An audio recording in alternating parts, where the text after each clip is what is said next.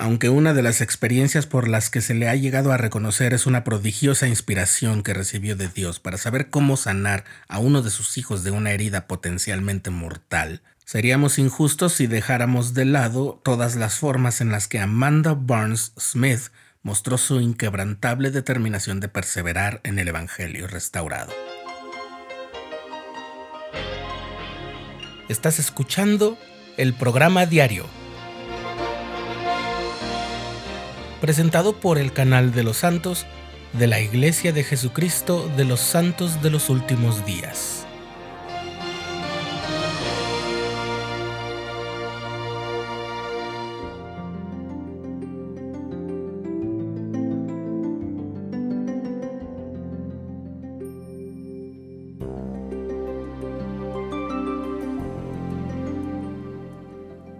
Amanda Melissa Barnes nació en 1809 en Beckett, Massachusetts, de donde también eran originarios Eliza R. Snow, Sarah Cleveland y Warren Smith, quien se casó con Amanda cuando ella tenía 18 años.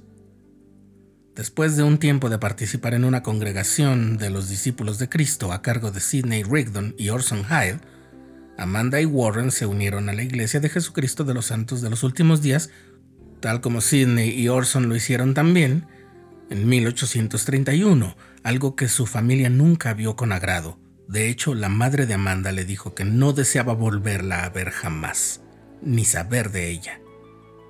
La familia Smith se instaló en Kirtland y contribuyó a la construcción del templo y a la Sociedad de Seguridad Financiera de Kirtland, por lo que perdieron sus tierras y bienes cuando ocurrió la quiebra de la sociedad.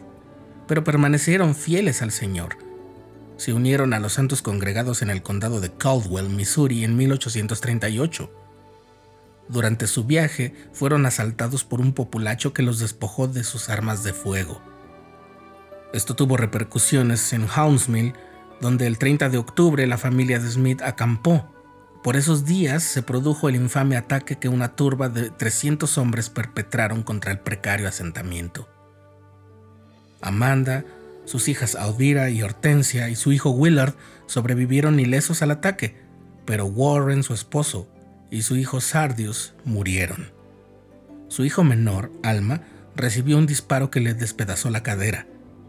Envuelta en angustia, Amanda oró pidiendo ayuda y recibió inspiración que le indicaba cómo hacer una cataplasma y aplicarla sobre la herida.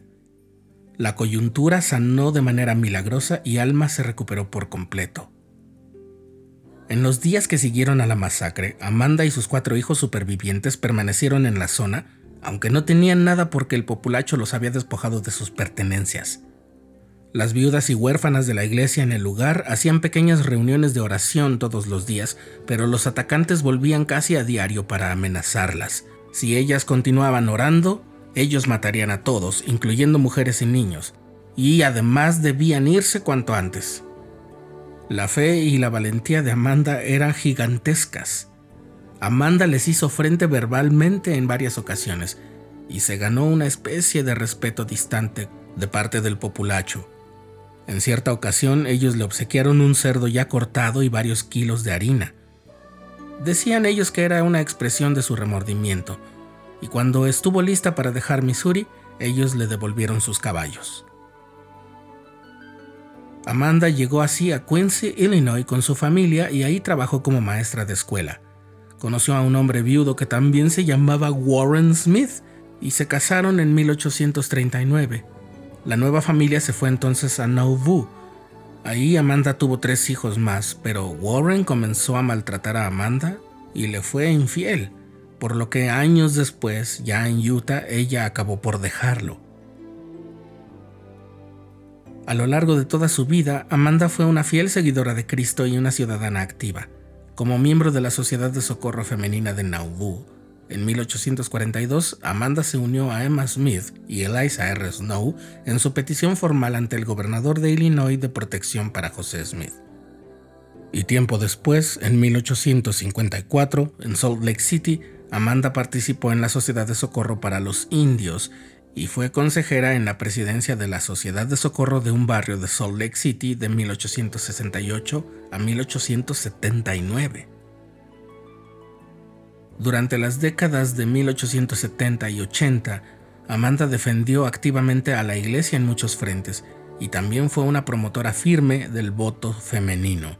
Su legado es el de una trabajadora infatigable entre los pobres y los enfermos, atendiendo tanto sus necesidades espirituales como las temporales. Con un sentimiento de gozo y gratitud por la fidelidad de sus hijos al Señor, Amanda pasó los últimos años de su vida en Salt Lake City, aunque una parálisis la hizo mudarse con su hija a Richmond, Utah, donde murió en 1886. Amanda describió su vida como una escena salpicada tanto de gozo como de problemas. He bebido las heces del cáliz del pesar y la aflicción, así como he participado de las bendiciones del Dios omnisciente y misericordioso.